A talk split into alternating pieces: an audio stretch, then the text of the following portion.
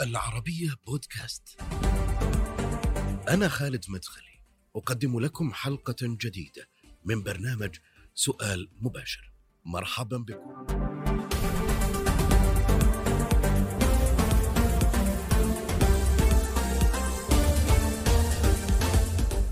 مطوف سعودي وثق طريق ومعالم الهجرة النبوية عبر أكثر من 1600 رحلة بحثية في 16 عاما سواء في مكة المكرمة أو في المدينة المنورة أو ما حولهما في الجزيرة العربية. بل وثق أيضا المعالم الإسلامية التي طالغ الفتح الإسلامي في أنحاء العالم. رصد مراحل تطور رحلة الحج في النقل في الخيام في كل الأمور التنظيمية. سمير برقة الباحث في تاريخ مكة ومعالم السيرة النبوية في سؤال مباشر. سيد سمير حياك الله معي. أهلا وسهلا مرحبا. أنا سعيد. جدا ان أكون معاك اليوم. وأنا أسعد والله. سيد سمير انت لك اهتمام أه كبير بتاريخ الطوافه ورحلات الحج. خليني أسألك أنت بنظرة تاريخية من خلال دراساتك وبحوثك اللي أجريتها. مهنة الطوافه صحيح انها بدأت اولا في في عهد المماليك؟ ما المراحل التي مرت بها وما هي أهم تقاليدها بسم الله الرحمن الرحيم. هو حقيقة بدأت بعصر المماليك لو تكلمنا من ناحية وجود وثيقة أو نصية في هذا القرن. آه تقريبا كانت في عام يمكن أواخر القرن السابع بداية القرن الثامن. لكن لو رجعنا لوظائفها أو مهنها هي تعود إلى عهد قصي بن كلاب. بمعنى أنه الرفادة أهم الوظائف اللي وزعها قصي بن كلاب على أبنائه الرفادة والسقاية والحجاب والسدانة والراية. هذه أصبحت اليوم مهن نقرأها في التاريخ لكن وظائفها ما زالت قائمة حتى الآن. يعني بمعنى اليوم السدانة موجودة عند بني شيبة مفتاح الكعبة. كذلك السقاية كانت موجودة عند عائلة سيدنا العباس بن عبد المطلب اليوم موجودة بشكل أو بآخر بوظائفها من خلال مكتب الزمازم الموحد.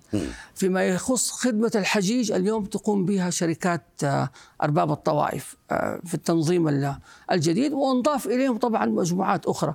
نستطيع أن نقول أن اليوم كل شعب المملكة بيقدم هذه الخدمة. فمن باب أولى اليوم هذه دعوة فرصة مناسبة إنه هذه المهن اليوم مهنة الطوافة والأدلة والوكلاء والزمازمة مهن ما هي موجودة إلا في أرض المملكة العربية السعودية.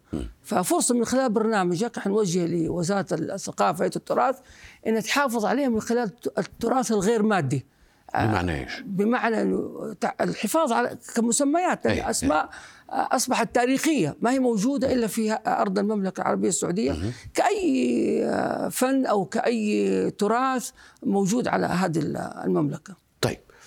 آه، إيش معنى المطوف أول شيء؟ وش وظيفته؟ وش اللي يقوم فيه؟ المطوف منهم من أربط كلمة المطوف يعلم الحاج المناسك أو من يقوده حول الطواف حول حول البيت لكن هي حقيقة المطوف في معناها الحقيقي السابق كانت أكبر من ذلك بكثير كان المطوف يعني إنجاز التعبير كان هو أقرب ما يكون وزير إعلام وزير خارجية حملة علاقات عامة يسافر خارج البلاد رجل داعية يدعو الناس إلى إلى الإسلام يأتوا إلى الحج يسوق لبرنامجه يسوق لأسرته بمعنى أنه إن ما أحسن تجويد خدمته قد من يأتي قد يجد شخص أفضل بديل منه آخر. بديل آه، آخر. ويمكن خليني من نافلة القول. يعني أنا أذكر لك قصة بسيطة. أنا قد سمعتها من والدي بل سمعتها من أصحاب والدي في عام 1300 تقريبا و59 1359 سافر والدي وكان في, في تلك الفترة يتعلم الطوافة من, من كبار المطوفين.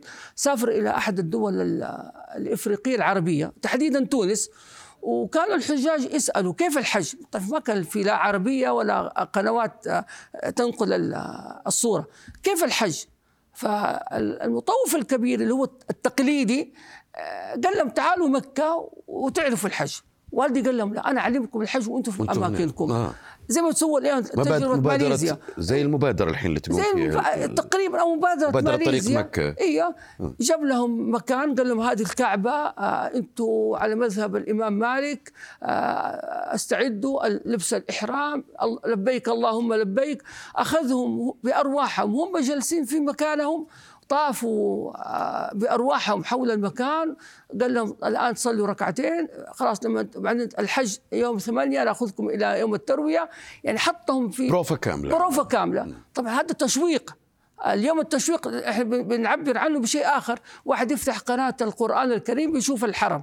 فيزداد شوقا وحنينا إلى زيارة الديار المقدسة. هذه كانت أحد الأشياء للأسف اللي يمكن ما أحد رصدها أو أو أهملت آه، بدون قصد طبعا آه، اللي هي أنا سميتها فيما بعد رحلات المطوفين المعاكسة. اليوم ندرس مثلا آه، رحلات الحج آه، بندرسها من خلال رحلات المستشرقين اللي أسلموا اللي جاي من برا اللي جاي من برا خلينا نوقف إيه؟ عند هذه طيب. النقطة بس أنا أبغى أفهم أول شيء الآن بالنسبة لمهنة الطوافه هل هي مهنة وراثية مقتصرة على عائلات معينة على أسر معينة هي الأسر المكية أم أنها يعني ممكن تدخل فيها أو يدخل فيها الجميع؟ أنا ما بدي يعني أستغرق فيها لأن ما أبغى المتلقي يتوه معنا في بعض المصطلحات. حلو. في عندنا طبعا شيء اسمه التقارير وفي شيء اسمه عندنا المشاع. وفي اسم عندنا اللي هو بمعنى تقرير إنه كان الحاكم أو الخليفة يصدر فرمان أو قانون لعائلة المدخل. كمثال حلو. إنه أي حجاج يأتون من هذه الديار فهم تبع يتعاملوا مع فلان. مع هذه مع هذه الأسرة. أوكي. وهذه يمكن كانوا قلة من الخليفة أو السلطان أو الحاكم كان يصرف فيها الفرمانات. لكن في شيء اسمه المشاع. المشاع الدول التي لا يوجد فيها قانون. فكانوا أغلب المطوفين يتحركوا في هذه الدول. يروحوا يعملوا دعاية. يروح عنده برنامج زي ما برنامج انتخابي اجازه برنامج دعائي. تشويق إيه يعني. يروح التشويق يقول لهم السكن حيكون قريب من الحرم البيت الخدمة الطعام الأكل. وبناء عليه يبدأ الحج لذلك المطوفين أشتغلوا أغلبهم على نظام الطوافة. كثير من الناس يعتقدوا إن اليوم إن الطوافة هي حكر. هي حقيقة بس عشان نقرب الصورة أكثر. عدد المطوفين اليوم تقريبا لا يتجاوز عددهم تقريبا في حدود 15 إلى 17 ألف آه، امرأة ورجل. طبعا من يعمل اليوم في الحج في منظومة الحج في داخل شركات أرباب الطوائف يفوق المئة ألف. طيب هل المئة ألف دول كلهم مطوفين؟ قطعا لا. قطعا. أنا مثلا آه، عشان نقرب الصورة بس آه، لكم من يستمع إلينا مكتب من المكاتب مكون من رئيس ونائبين وخمسة أعضاء. هذول هم المطوفين هذول من عائلة واحدة مثلا؟ لا ليس شرطا. آه. إيه من مجموعة عوائل. طيب بس هي عوائل مكية. اي عوائل مكية. ولا بد أن يكون طبعا في الطواف من عهد الملك عبد العزيز عاد نكون نتكلم عنها لكن من يعمل تحتهم من مشرفين من موظفين من من من عمال هذول هذول من مكة ومن خارج مكة. هذول من مكة ومن خارج مكة. معنى ذلك إنه القضية ما هي قضية حكر قد ما هي مو مو ولي الأمر أرتأى في تلك الفترة أن يكون هناك تشريعا. التشريع هذا هو حدد أن تكون الطوائف أرباب الطوائف في في من كانوا في في من سبق. وهناك طبعا في فرمان معروف للمؤسس الملك عبد العزيز اللي هو كان في عام 1443 حينما دخل الحجاز طلع فرمان إنه يحافظ على المهنه عند أبنائها. إيش التغيرات اللي حصلت في مراحل أو المراحل التاريخية لعمل المطوف أو هذا سؤال جدا مهم عشان نعرف. إحنا خلينا نتكلم الآن لو تكلمنا عن تاريخ الدولة السعودية في حفاظها على خدمات الحج أي. في مئة العام فاقت المئة عام فيما يعادل ال 1300 عام السابق. كيف؟ بمعنى أغلب القرارات التنظيمات الترتيبات القوانين كلها حدثت في خلال هذا العام. يعني في المئة عام. في المئة عام. يعني بدأ من دخول الملك عبد العزيز م. إلى إلى مكة الحجاز أنشأوا الفرمان. بعد بسنة سنتين أنشأ أول معهد لتدريب المطوفين ثم أنشأ مديرية المط... المديرية العامة للمطوفين كانت ملحقة بوزارة الداخلية. ثم في تطورات متلاحقة متلاحقة يعني بشكل سريع جدا. وهذا دليل أن الدولة مهتمة. مهتمة جدا في عملية التنظيم. حدثت في فترة من الفترات كانت الطوافة الطوافة فردية يعني كل عائلة كانت تعمل في مجالها. حدثت طبعا كسنة الحياة في عملية التغيير ارتأت الدولة أنه آن الأوان أن نوزع الدول إقليميا آه وأنشأوا ما يعرف بنظام مؤسسات الطواف اللي هو كان في عام 1402 أول آه مؤسسة طوافة كان في عام 1402 ووزعوا المطوفين حسب التصنيف الإقليمي. مثلا أنت عائلتك خدمت في الدول العربية تكون تحت مظلة مؤسسة مطوفي حجاج الدول العربية. إفريقيا أصبحت أنت آه، تبع آه، حجاج إفريقيا وهكذا هي ستة آه، ست مؤسسات.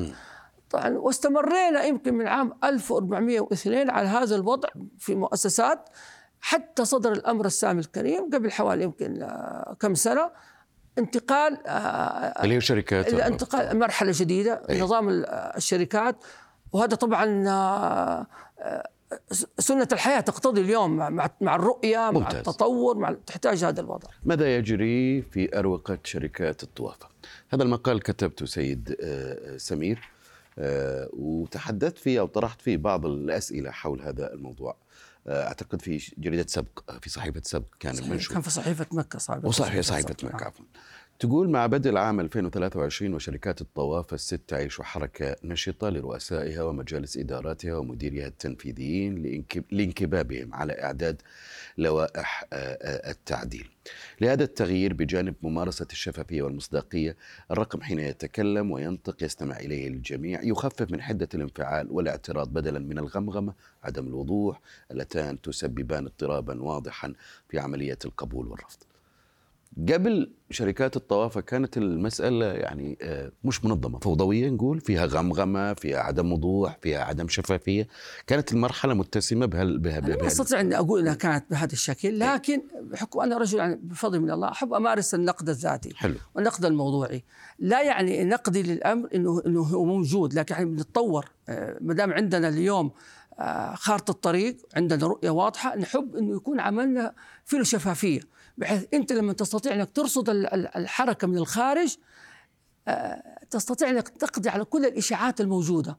اليوم نظام الشركات ما يكون فيها شفافية، ما يكون فيها مصداقية آه، ما سوينا شيء. يعني فقط هو مجرد يعني تغيير آه، مسميات لا نبغى ننتقل لهذه المرحلة.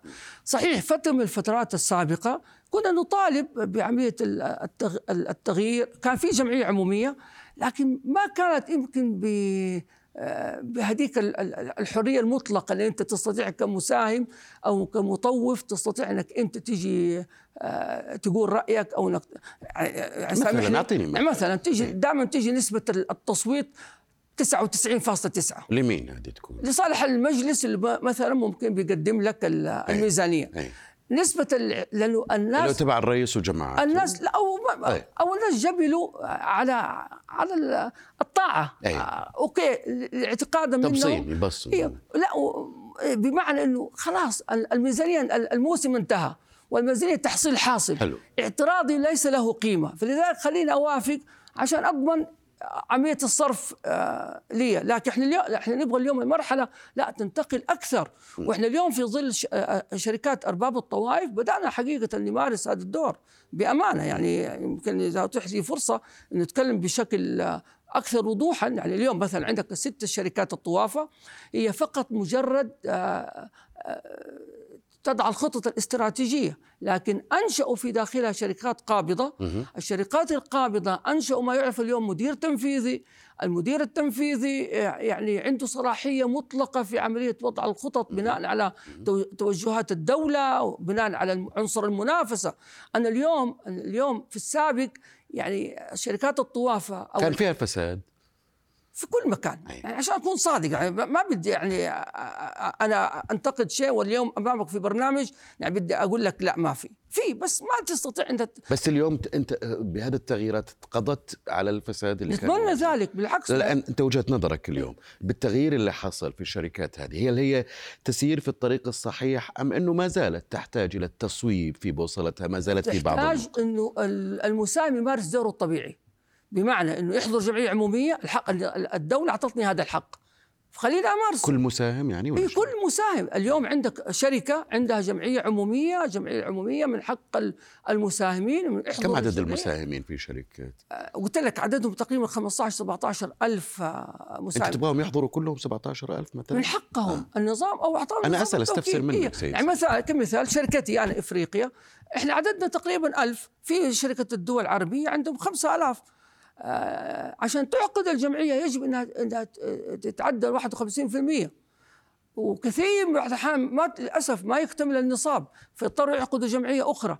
إحنا اليوم من خلال برنامجك نحث أخواننا المساهمين أنت عشان تت- شركاتكم في عنصر التنافس يجب يجب أنكم تمارسوا حقكم الطبيعي في عملية ال- المراقبة والمتابعة والشفافية. في المقابل ترضى كذلك بمحاسبة الآخرين لك عشان تكون في معادلة صحيحة. أنا ما احاسبك وما وارفض المحاسبة على نفسي. لو أخطأت من حقي آه، أن- أن- أنت تشوف هذه هي النقطة الوحيدة التي تحتاج إعادة نظر إنه كل المساهمين يجب أن يكونوا حاضرين إن ممثلين. لم يحضروا يوكلوا. يوكلوا. بمعنى المهم أنا أتمنى إن وش الفائده طيب؟ وش اللي ممكن لما لما يحضروا 17000 مثلا أو نقول 1000 مثلا؟ حدثت في أحد المؤسسات. اي بدون ذكرها اسقطوا المجلس. أها. اسقطوا المجلس واضطرت الوزارة أنها تعيد تشكيل ال... وحدثت قبل يمكن أسبوع تقريبا وأعادوا تشكيل المجلس. هذه هي القوة اللي يملكها المساهم.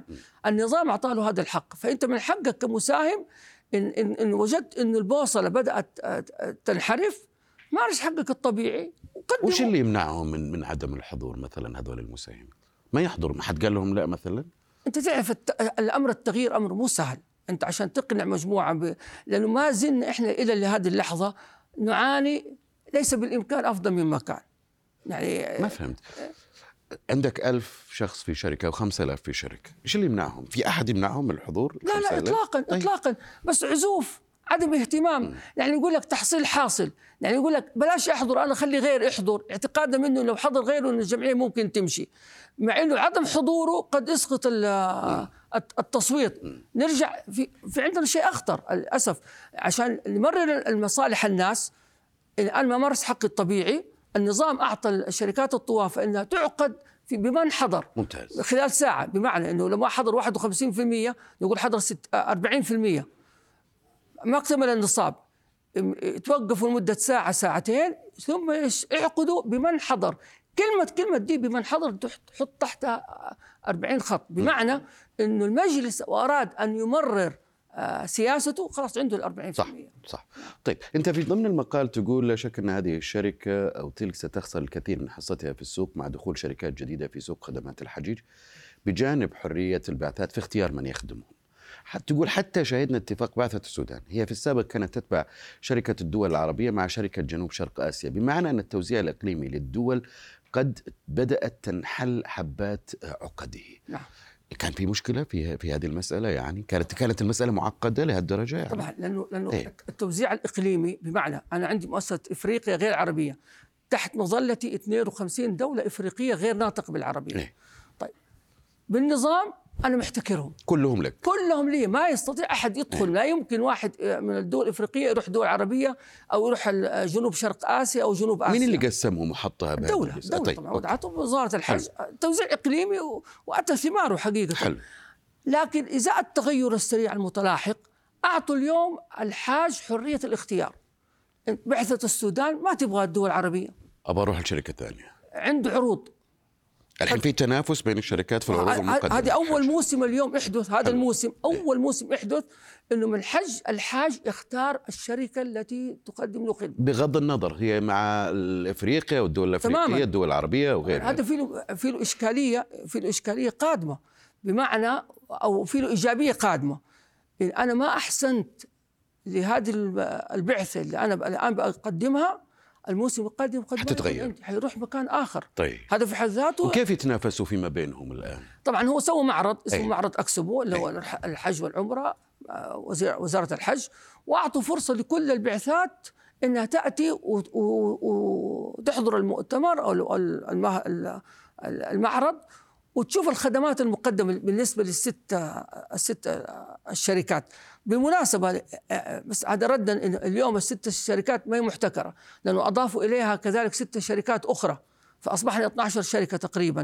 وأضافوا أعتقد شركة أخرى جديدة فأصبحنا 13 وقد يكون في قادم الأيام قد نصل 20 قد نصل 30 هذه كله بناء على الخدمات اللي انت حتقدمها هل أنت م- مجود خدمتك هل أنت وش معنى تستطيع مجود خدمتك؟ يعني إيش المعايير الآن لتجويد الخدمة حطوا بين شركة وأخرى؟ حطوا وزارة الحج حطوا ما يعرف اليوم شيء اسمه ال- ال- الكمي والنوعي يعني الخدمة يجب أنها تكون في هذا المقدار بمعنى أنك أنت لو ما استطعت تقدم هذه الخدمة وتجودها للحاج الحاج من حقه السنة اللي تأتي يختار بعثة أخرى مم. طبعا معناه أنا بس حخسر فين تتنافسوا هنا؟ تتنافسوا في التقنية، تتنافسوا مثلا في التموين والغذاء يعني ولا مثلا في إيش مثلا؟ يلا. عنصر التنافس هذا العام. اي يعني مثلا إحنا شركتي شركة إفريقيا استثمرت أموال ضخمة كبيرة جدا في موضوع تطوير خيام عرفة. يعني الخيام اللي هي كانت عادية لا اليوم أصبحنا حنشهد إيش سويتوا فيها الخيام؟ خيام صارفين عليها مبالغ ملا- ملايين آه، مقابل مكيفات ال- الضخمة الكبيرة اللي هي عبارة عن آه، الصوالين يعني كل خيمة قد تاخذ آه، حطينا سوفا آه، sofa bed آه، نوعية الطعام آه، استحوذت عندنا الشركة على شركة تغذية بالكامل نوع أنواع الاستثمار. في بعض الشركات استحوذ مثلا آه، موضوع الشركات آه، إثراء تجربة الحاج والمعتمر الشركات السياحيه يعني في أصبح في عنصر تنافسي. أنت اليوم إن لم تكن لي فهي قد تكون آه، آه، تكون لغيري. واي فاي تعطوا في خدمات ثانية. أكثر مما تتوقع. okay. يعني في بعض الخدمات في مثلا في عندك آه، خدمة ال VIP. عندكم خدمة VIP؟ طبعا الخدمة اللي يسموها الحج السريع. هذه وش خدمة؟ الحج السريع الحج السريع طبعا هذه اللي هي تقدم بمبالغ ما بدي أقول لك خيالية آه، أنتوا أنتوا عندكم في الشركة خلينا نقول أنتوا خيم- خيمتكم ال VIP هذه إيش مواصفاتها؟ إيه. وكم كم المقابل اللي ممكن أدفعها لو حبيت أنا مقابل آه، يمكن هذه يمكن مجلس الإدارة هو أحق مني بس أعطيني تعرف أكيد. السعر متفاوت يعني عندك عندك خدمات أقل من الإيه؟ 10000 أكثر 50000 ولا كم يعني؟ لا لا الحاجة الواحد الحاجة الواحد آه، اليوم اليوم آه، يكلف تقريبا إفريقيا آه، تقريبا في حدود 15000 هذا. ال VIP لا لا هذا العادي لا لا أبغى 15. ال VIP ما أعرف بأمانة طيب. بجد بأمانة لأنه مو أنا اللي أخدمهم طيب آه، في لهم ناس محددين طيب وش مواصفات ال VIP؟ الزياده مثلا مثلا الخيمة الخيمة العادية. ما يكون فيها عشر أشخاص قد يكون فيها اثنين أو ثلاثة أو أربعة طيب آه عنده خدمات آه آه، البوفيه المفتوح 24 ساعة آه آه، خدمة آه الجولف للذهاب آه، في جولف. كارت إيه توصل. طبعا. إيه طبعا هذه كلها ممكن تقدمها آه ممكن يقدموا له خدمات كذلك في- فنادق آه، ساكن في فنادق مثلا خمسة نجوم أو حتى سبعة نجوم كيف فادتكم مبادرة طريق مكة؟ فادتنا هي الفائدة الكبرى يمكن مو لنا إحنا كمطوفين أو يقوم بالخدمه قد ما كان هي فائدتها لحجاج بيت الله الحرام. الحاج كان لما يأتي كان يجد صعوبة أو مشقة في المطار. تعرف كلهم جايين في وقت واحد فكان المطار يعاني الحاج يستطيع يقعد أكثر من ساعة. اليوم لا الدولة أخذت مبادرة حقيقة تشكر وزارة الداخلية وزارة الحج إنه الحاج في بلده بعد ما ينهي كل إجراءاته قبل ما يدخل الطائرة الدولة السعودية بتسهل له كل إجراءاته عملية الدخول. الحين لو حاج مثلا من مصر يبغى آه، يعني يؤدي فريضته يتواصل معكم أنتم كشركات؟ ولا يتواصل مع شركات وسيطة في بلدهم ولا كيف لا؟ عشان أقرب الصورة. إيه. آه، الدولة أنشأت شركات ط- طوافة اللي هي مجالس الإدارة. من حق البعثات تتواصل مع مجلس الإدارة. مجلس الإدارة هو يخطط ويعرف مثلا أنه هذا العام حيكون عنده تقريبا مئة ألف حاجة أو 200 ألف حاجة. بناء عليه يضع الخطة. أنا محتاج 40 مركز 50 مركز هم اللي يقوموا بعملية ال... لا أنا سؤالي إيه. لأنه مثلا كان عندنا تقرير مثلا في مصر مثلا بيقول لك إنهم يضطروا الناس يروحوا ياخذوا قروض عشان يتمكنوا من أداء فريضة الحج. فهو السؤال في مسألة الأسعار. هل هي الأسعار مرتفعة من خلال شركات ال- الحج الموجودة عندنا في السعودية؟ ولا أصلا في شركات وسيطة هناك موجودة هي اللي تتعامل معكم وبالتالي الأسعار من هناك تكون لا ما في مرتفعة؟ وسيطة ما أنا ما أعرف أنا أسأل. إيه ما يستطيع أحد اليوم. إيه. أي شركة لازم تكون معتمدة. من قبل وزارة الحج إيه. وبناء عليه يتم التعامل معها رسميا إيه. نظاميا إيه. عشان يخضع لموضوع السمسرة وعلى عمليه ال- ال- ال- ال- الوس- الوسطاء اللي في النص اللي ب- ب- بعمليه ال- وبالتالي التعامل بشكل مباشر من اليوم الحاج عندك في بلده مع الشركات الموجودة هنا المعتاد صحيح. المعتاد. هي يعني كلها زي- شركات سعودية لا الشركات السعودية بس أقرب لك الصورة. إيه. إحنا عندنا بعثة كمثال بعثة من عندهم نوعين. عندهم البعثة اللي هم ارتباط يسموهم القرعة زي بالنسبة لمصر وعندهم شيء اسمه نظام الشركات. الشركات هذول عندهم حر... رجال أعمال يعني عندهم حرية في الانطلاق. بس مو أي رجل عمل أي رجل أعمال يستطيع إنه يدخل في في تنافس موضوع الحج. لابد إنه يكون عنده رخصة من وزارة الحج في عملية التعامل. ممتاز. أنا سؤالي الأخير لك حول دراستك اللي أنت عملتها وأبحاثك آه، في رحلات الحج هل كانت سهلة؟ أم أنها كانت صعبة؟ بحكم أنه ما في أصلا توثيق لها في كتب في مدونات وأنتم اعتمدتوا يمكن على المشافهة أكثر من أي شيء آخر. والنقطة اللي ذكرتها أنت كمان في بداية حديثك أنه أغلب الدراسات كانت تتكلم عن اتجاه واحد من الخارج للداخل أنت عملت على الاتجاه المعاكس. هذه إيش معناها؟ سريعا. اي أنا سميتها رحلات المطوفين المعاكسة. إيه. رحلة والد السيد أحمد برقه للقاره الإفريقية بتاريخ محدد من 1359 إلى تاريخ وفاته. 1397 من خلال كنت أنا ارافقه في بعض رحلاته. ثم وجدنا لا يقل عندنا أكثر من 120 إلى 150 وثيقة.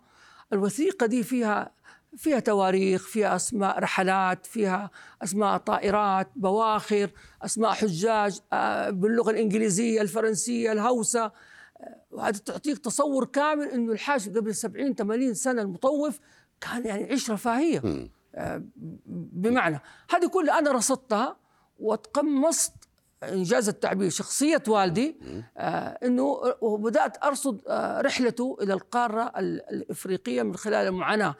على خط السير أخرج مثلا من مكة آه، إلى جدة من إلى مصر إلى باريس ثم من باريس انزل إلى القارة الإفريقية. عارف ما يخفاك القارة الإفريقية؟ كانت تحت الاستعمار الفرنسي. أسماء دول تغيرت مثلا. كان دولة اسمها داهومي. اليوم تقول لي أي أحد إنسان دولة داهومي ما يعرفها. اللي هي. دولة بنين انتقلت. كيف آه، الاستقبال واستقبال استقبال رسمي؟ يعني هذه كل رصدتها من الناحية الاجتماعية في عملية العلاقة. من ضمن الرسائل العلاقة الحميمية اللي إحنا نتمنى اليوم إنها تعود بشكل أو بآخر. بمعنى ما في علاقة حميمية. ما زالت بعض الأسر المكية ما زالت الحمد لله. أنا عندي علاقات مع آه، احفاد أحفاد آه، بعض المطوفين إلى الآن يتواصلوا معنا. وفي ناس قاطعته ما قاطعناهم لكن الحياة وظروفها وتغيراتها. قد ما يكون في نوع تواصل. أي. اي نوع التواصل لكن ما زالت الحمد لله. طبعا كيف نعرف من خلال أسماء ال- الوثائق الموجودة؟ أنا والله الحديث معك مشوق يا عم سمير. شاكر ومقدر لك تواجدك معنا. وقت الحلقة انتهى سريعا. إن شاء الله يعني تتسنى الفرصة للحديث بشكل إن شاء الله أطول في في حوارات لاحقة. شكرا لك سمير برقه آه، الباحث في تاريخ مكة ومعالم السيرة النبوية. شكرا. لك بارك الله فيك. دائما يمكنكم متابعتنا على مواقع التواصل الاجتماعي تويتر فيسبوك يوتيوب ومشاهدة هذه الحلقة والاستماع إليها أيضا على شاهد وعلى العربية بودكاست. إلى اللقاء.